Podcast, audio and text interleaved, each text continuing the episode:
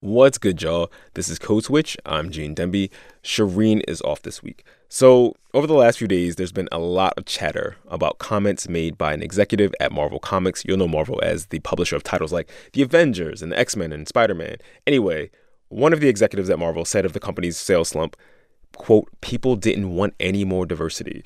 So, I swear we ain't planned it this way, but today's episode happens to be about blackness in comics. So today we're talking to three black people who've carved out space for more black characters and black creatives in the comic book world. First up is Ariell Johnson, who's the owner of Amalgam Comics and Coffee House in Philly. After her, we hear from Ronald Wimberly, an artist in Brooklyn who has worked for DC and Marvel, the big two. And finally, we'll talk to C. Spike Trotman in Chicago, who, in order to see her work realized, basically had to sidestep the traditional comic book industry altogether. But to help us with all this, we're tagging in a heavy hitter some of you may know from NPR's Pop Culture Happy Hour. Welcome, Glen Weldon. Hey, Gene, good to be here. So, Glen, what do you do at NPR? I write about books and comic books for the NPR website. That's right, y'all. It's a blockbuster crossover event. worlds will live, worlds will die, just like in the comics. Glen's geek cred is ironclad. He's written two very smart books about comics. I read them both on vacation last year. Aw. The first is Superman, the Unauthorized Biography, and the second is The Caped Crusade, which is a cultural history of Batman and comics fandom. Oh, you're a good man. so, yeah, uh, Gene, we're going to be talking a lot about uh, comics uh, today, and a lot of people hear that word comics and they think superheroes, Mm-hmm. and we're going to be a little bit guilty of that uh, ourselves as well. It's completely understandable because they've dominated the U.S. comics industry for most of its history, Mm-hmm. but comics are the medium, right? Uh, the the format, the way you tell stories. Superheroes just happen to be its most dominant genre of storytelling. Today, comics are a billion dollar industry. They grew from about 600 million uh, a decade ago. And the thing that's important is that comics feed the rest of the entertainment industry in a huge way. So in 2016 alone, there was a hit Broadway play. There were 13 television series based on comics, and there were six blockbuster films, movies that made a combined $4.8 billion, that's billion with a B, uh, worldwide. So this explosion of comic book influence is also happening as more black culture is finding its way into comics, right?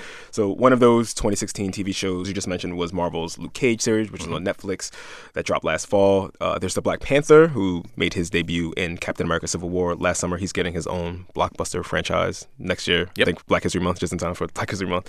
this is a very big deal.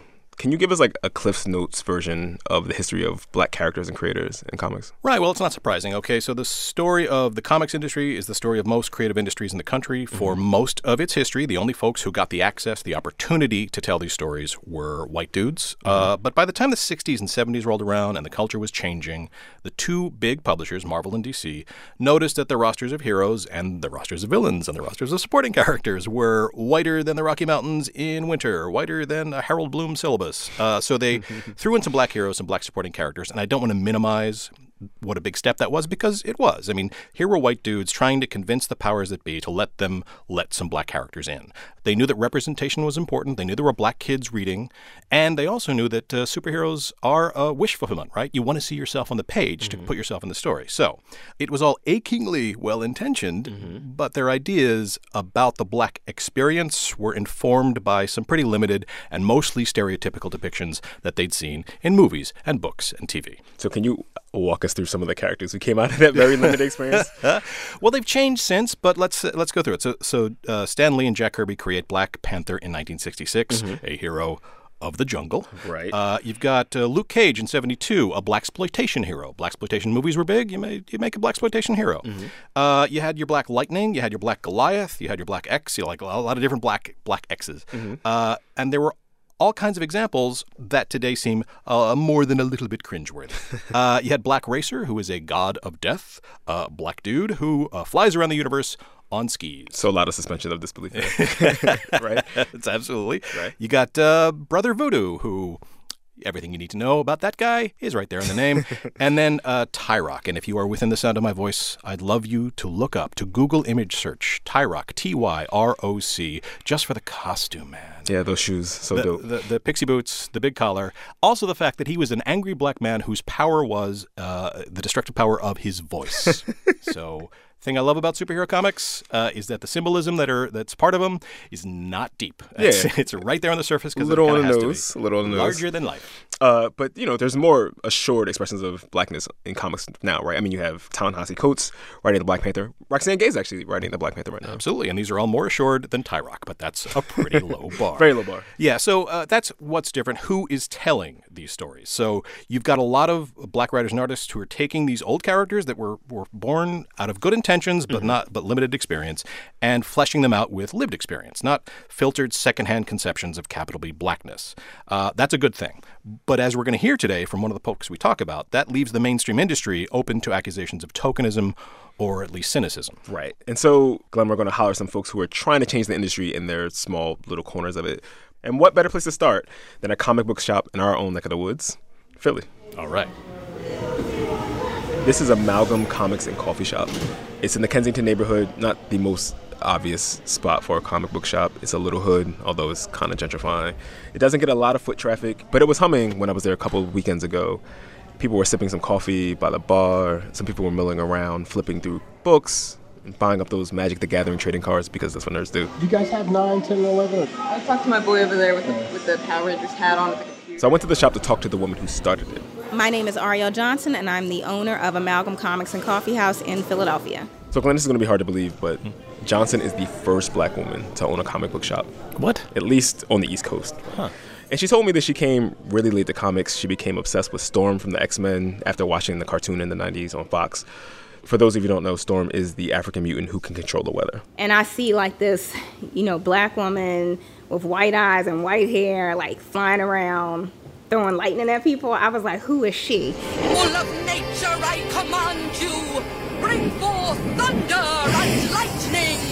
Yeah, and just fell in love from the, the get go because up until that point, I had, when I would think about comics, I always felt like I was watching someone else's story. So, as an 11 year old girl, Johnson started pretending that she was Storm. She started playing superhero by herself. One of my favorite things to do was to run around outside on windy days and pretend I was making it the wind blow. So I would be like, Shh. And so Johnson told me, you know, she was probably a little bit too old to be playing pretend at 11. Disagree. Completely disagree, but go on.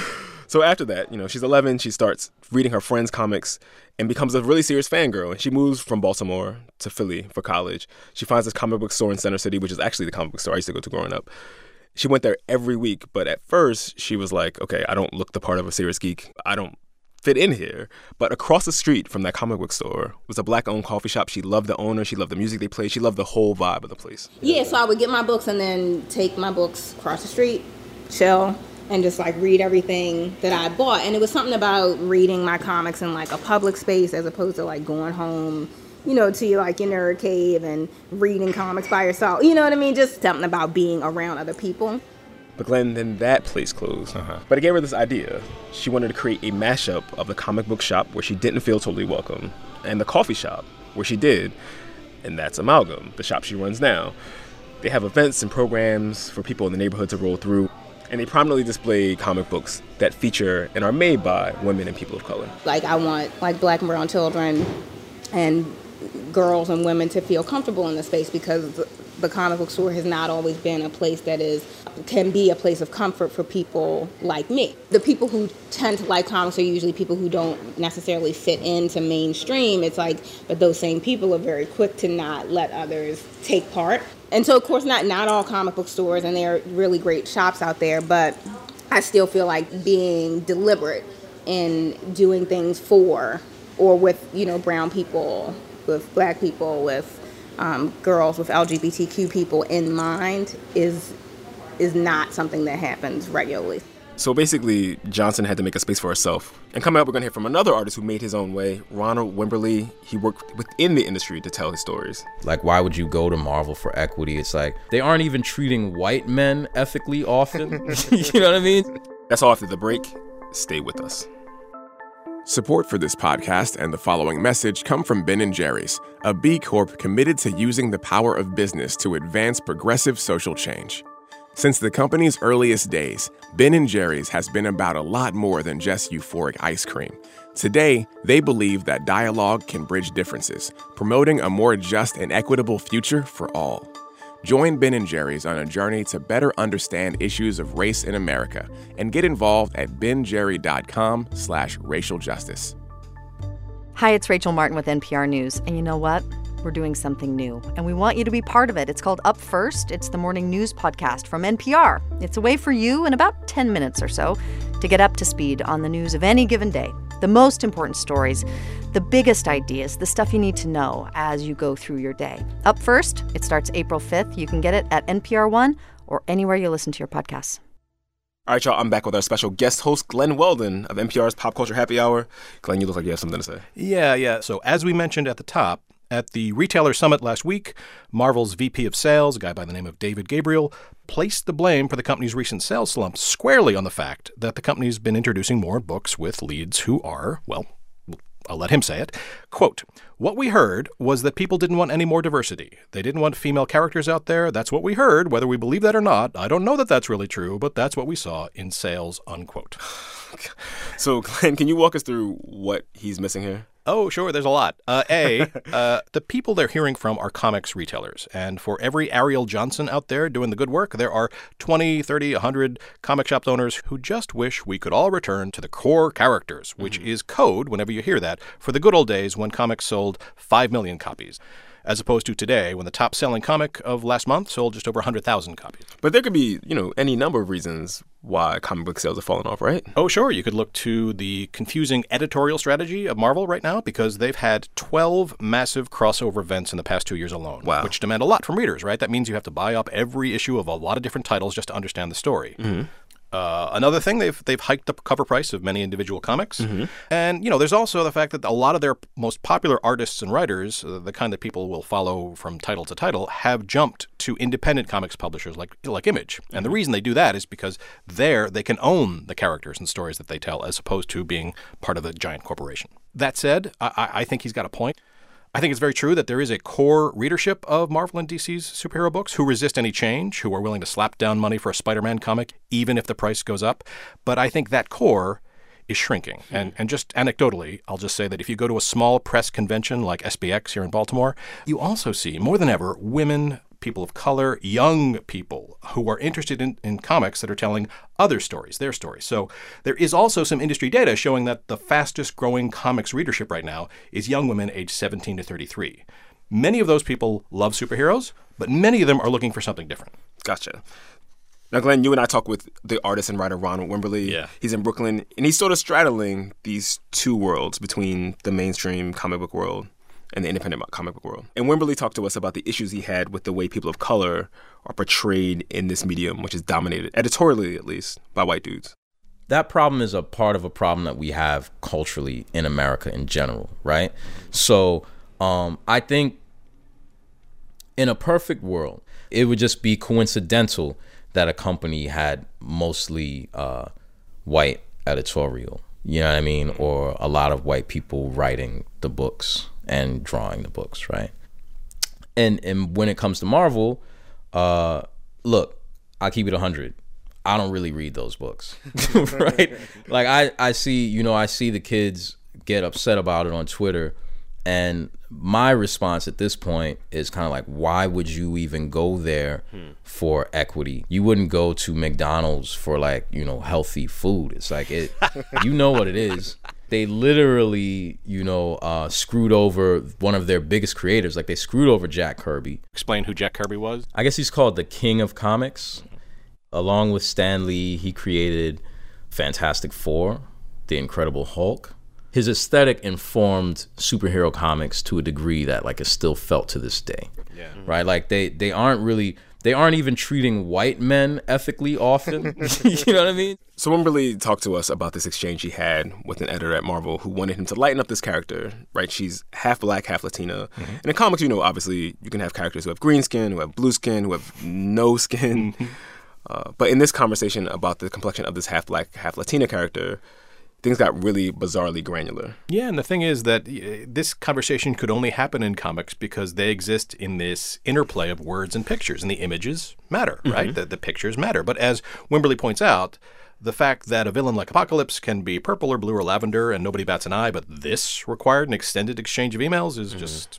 to me it seems arbitrary right right like that's the whole point like i really don't see the point in um, changing the skin color between these two tones almost asking me to change the color is almost like saying well, whatever you pick, lighter is better. Right. you know what I mean? Like, which is which is crazy to me. Like, why would you? You know, even if editorial asked you higher up in editorial asked you to ask me to change it, like, why wouldn't you even be like, nah, fam, that's ridiculous. I'm sorry, I'm not gonna ask this. I'm not gonna ask this black artist to lighten the shade of this character literally just a couple tones and it makes no difference. Literally, the difference could be like you adjusted your white balance on the camera or something. You know what I mean? Like it's not it's it's ridiculous. You know what else got Wimberly really animated? The idea that black comic artists and black writers are being asked to sell black culture through comics that wasn't created by black folks to begin with. Right. I went to a barber shop. These cats were watching that show, um, Luke Cage, right? Uh, they had it on TV, and I hadn't watched it. And like, and I hear them talking about it, and yo, like they're snapping it up, man. Like this is like the sweetest Kool Aid. You know what I mean? Like they, they've got, they've got them right. Like, oh shoot, what's that? Yo, that's Gang Starr. Like you know, like they've they've hit all the points. They've hit all the marks. It's Right. like in one way, it's like, no, okay, this is great. There are a lot of people who are working, they're getting money, uh, working on this show, and I'm happy for that. There are a lot of actors, performers. There are people probably like PAs. Like I'm sure this production is full of black people. I hope so, right? Um, and economically, that means a lot. So like I'm I'm with that, but thinking about the means of production and like these people in the barbershop, they're just consuming this image and some of the images are problematic in re- like in ideas you know in, in terms of the ideas that they're selling like there are certain things that are very interesting about the notion of a black body being uh superhuman. Because like it, we already are perceived as such right? Uh so being shot up and wearing a hoodie that like that's an amazing image right? But what are you saying about that right? Are you deconstructing how like we're not really superhuman and most of us when we're perceived as being superhuman by law officers it leads to like our death and destruction and all i can say is let me get back to work and make more stuff because like there's no way for me to like i can't hate i can't hate the game i can try to destroy the game I feel like if you're gonna make bread off of it and you're gonna get the chance and some corporation is gonna give you that chance, like how are you going to destroy things that are unhealthy? you know? Or else just be, just don't, just be like whatever other cartoonist was doing it before and not saying anything about it. You know what I mean? There's a lot of black artists who just they did their job, they did their work, and they didn't say anything about blackness and they got their check. Mm-hmm. Do that before you exploit or work in these themes and do the wrong thing is kind of how I feel.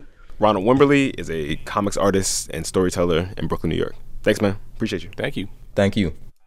A after this, have I paid my dues? Do I get to be on like another uh, NPR show not race related? Absolutely. Yeah. This is, this is an. You know, I'm wondering how many I have to do. Is it like you know, like uh, how many shows? How many have to do? diversity panels you have to be on? Right. How many diversity panels do I have to be on? All right, so you've got Ariell Johnson here, who's attempting to change the system. You got Ronald Wimberly, who's trying to destroy the system. He wants to break the wheel. And you've got C. Spike Trotman, who we're going to hear from now, who's trying to create her own damn system.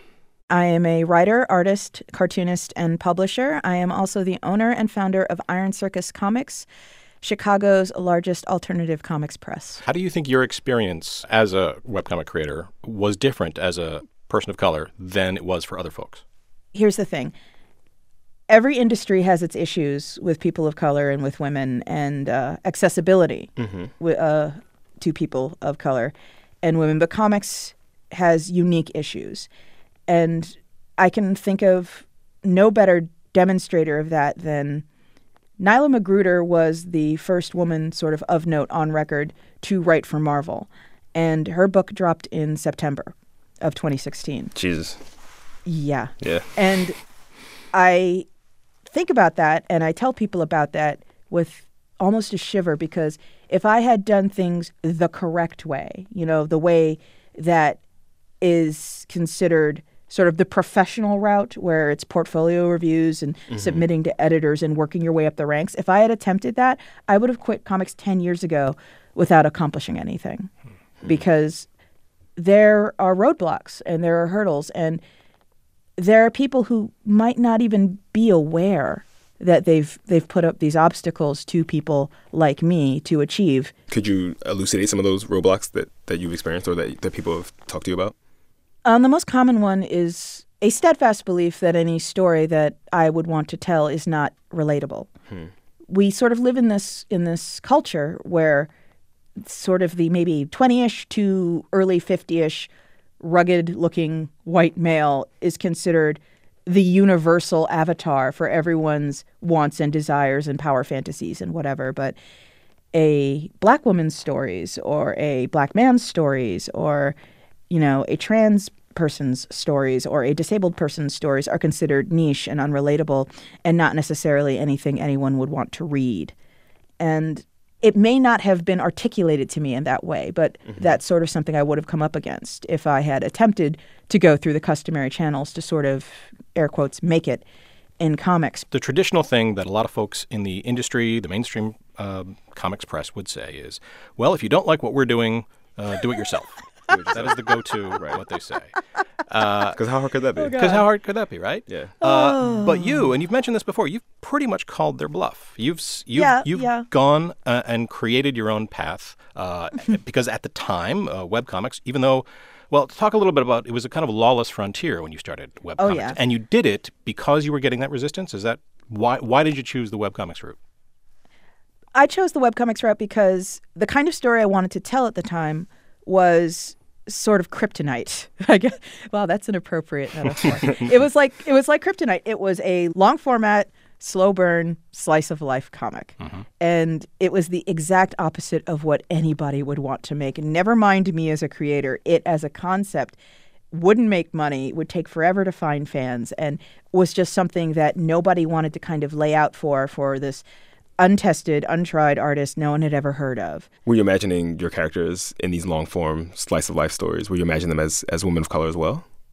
Some of them, yes. Uh, they it starred a lot of people of color in general. Um, I grew up in Potomac, Maryland, which is a suburb of Washington D.C., Okay. and it is a very diverse community. Uh, and the the characters in that strip, it was called Templar, Arizona. Um, The characters in that strip reflected that there were all kinds of people. But what I think turned most publishers off wasn't necessarily the cast, was it was the method with which I planned on telling the story. What do you mean? Which is, it'll take me 3,000 pages, but trust me, it'll be worth it. And in retrospect, I totally understand why no one took me up on this completely. So how were you financing all this when you started out, when you started doing Templar? I didn't finance it. Hmm. I was one of those artists who had an incredibly understanding spouse. I had a yeah, I had a husband who told me you have ambition and you have a dream and I think what you do is interesting and important enough and the world needs it enough that if you never make a dime off it, that's fine. That's the nerdiest romantic thing I've ever heard in my life. oh my god. we met on the internet before that was even remotely okay. Oh my god. yeah. You were publishing uh, pages of of uh, Templar, and you would Yeah. say if you guys, you had a little thermometer, and you said if you get to 200, I'll pu- publish another page. Basically, it's a kind of a benign extortion of you. exactly right. Actually, what it was was I was updating the comic three times three times a week, and if I got two hundred dollars, which I thought was fair, I would update it four times a week. Now there are platforms online that could facilitate, like Kickstarter, and when I put up that little thermometer, I immediately had like six weeks of pages financed in the first evening, and I was giddy. I was. I couldn't believe it. I was like, "This is something. It can work. This is this is real. This is something that can totally maybe one day not now obviously but maybe one day support me with a living wage and And now your husband works for you. yeah and now my husband is borderline work well not borderline definitely working for me Now, you talked about the relationship between uh, being an independent uh, artist and money. How money Oh, yeah. changes everything. Because again, comics are a labor of love, and uh, that that love fades without money eventually, right? oh yeah. Absolutely. Money is also freedom. And money is you know freedom of choice a freedom to pursue things you actually want to pursue. And the way that I make money as this independent operator who publishes my own work and publishes the work of other people. Unintentionally, I've kind of built this specialized zone, I guess, that I function out of where much to my own surprise, I am beholden to no one, which which suits me fine. And I encourage other cartoonists and artists and creatives in, in general, honestly, to build similar safe zones around themselves where they function with as much creative freedom as possible. And there is no barrier between a fan base and a creator. Last question for me. Marvel comes mm-hmm. to you tomorrow, and they tell you, "Oh, you can do whatever you want," but of course, it's Marvel, so that means you have to check it against Yeah. the film, what, what the film's doing. You have to go. Th- it has to go through legal. It has to go. Is there any interest in that, or or are you your own artist to such an extent that that doesn't hold any appeal? I don't think Marvel can afford me. Yes. honestly, I know it's like I know how that sounds, and I'm sorry. like kind of, I'm I'm at that point right now where if you're gonna hassle me about it, I don't have to be here, man. Oh, you know, I could be over here doing my own thing because I'm fine. That was C. Spike Trotman from Iron Circus Comics. And like we do every week, we ask, what song is giving you life right now? And Spike said, Wait for it from Hamilton. yes. yes. Oh god, I can't sing, but I sing "Wait for It." I am the one thing in life I can control. Yes. I am uh. inimitable. I am an original. I had shivers the first time I heard those lines.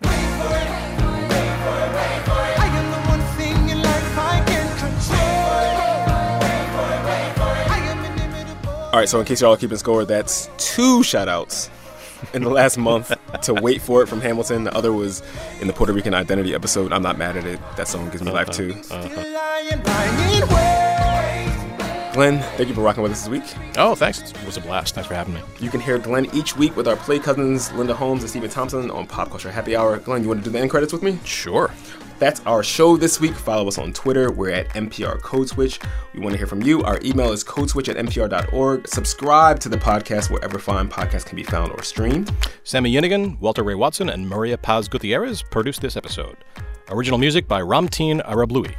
A shout out to the rest of the Code Switch team Shereen Marisol Meraji, Leah Donnella, Adrian Florido, Karen Grigsby Bates, Kat Chow, and our intern, Jordan Encinas.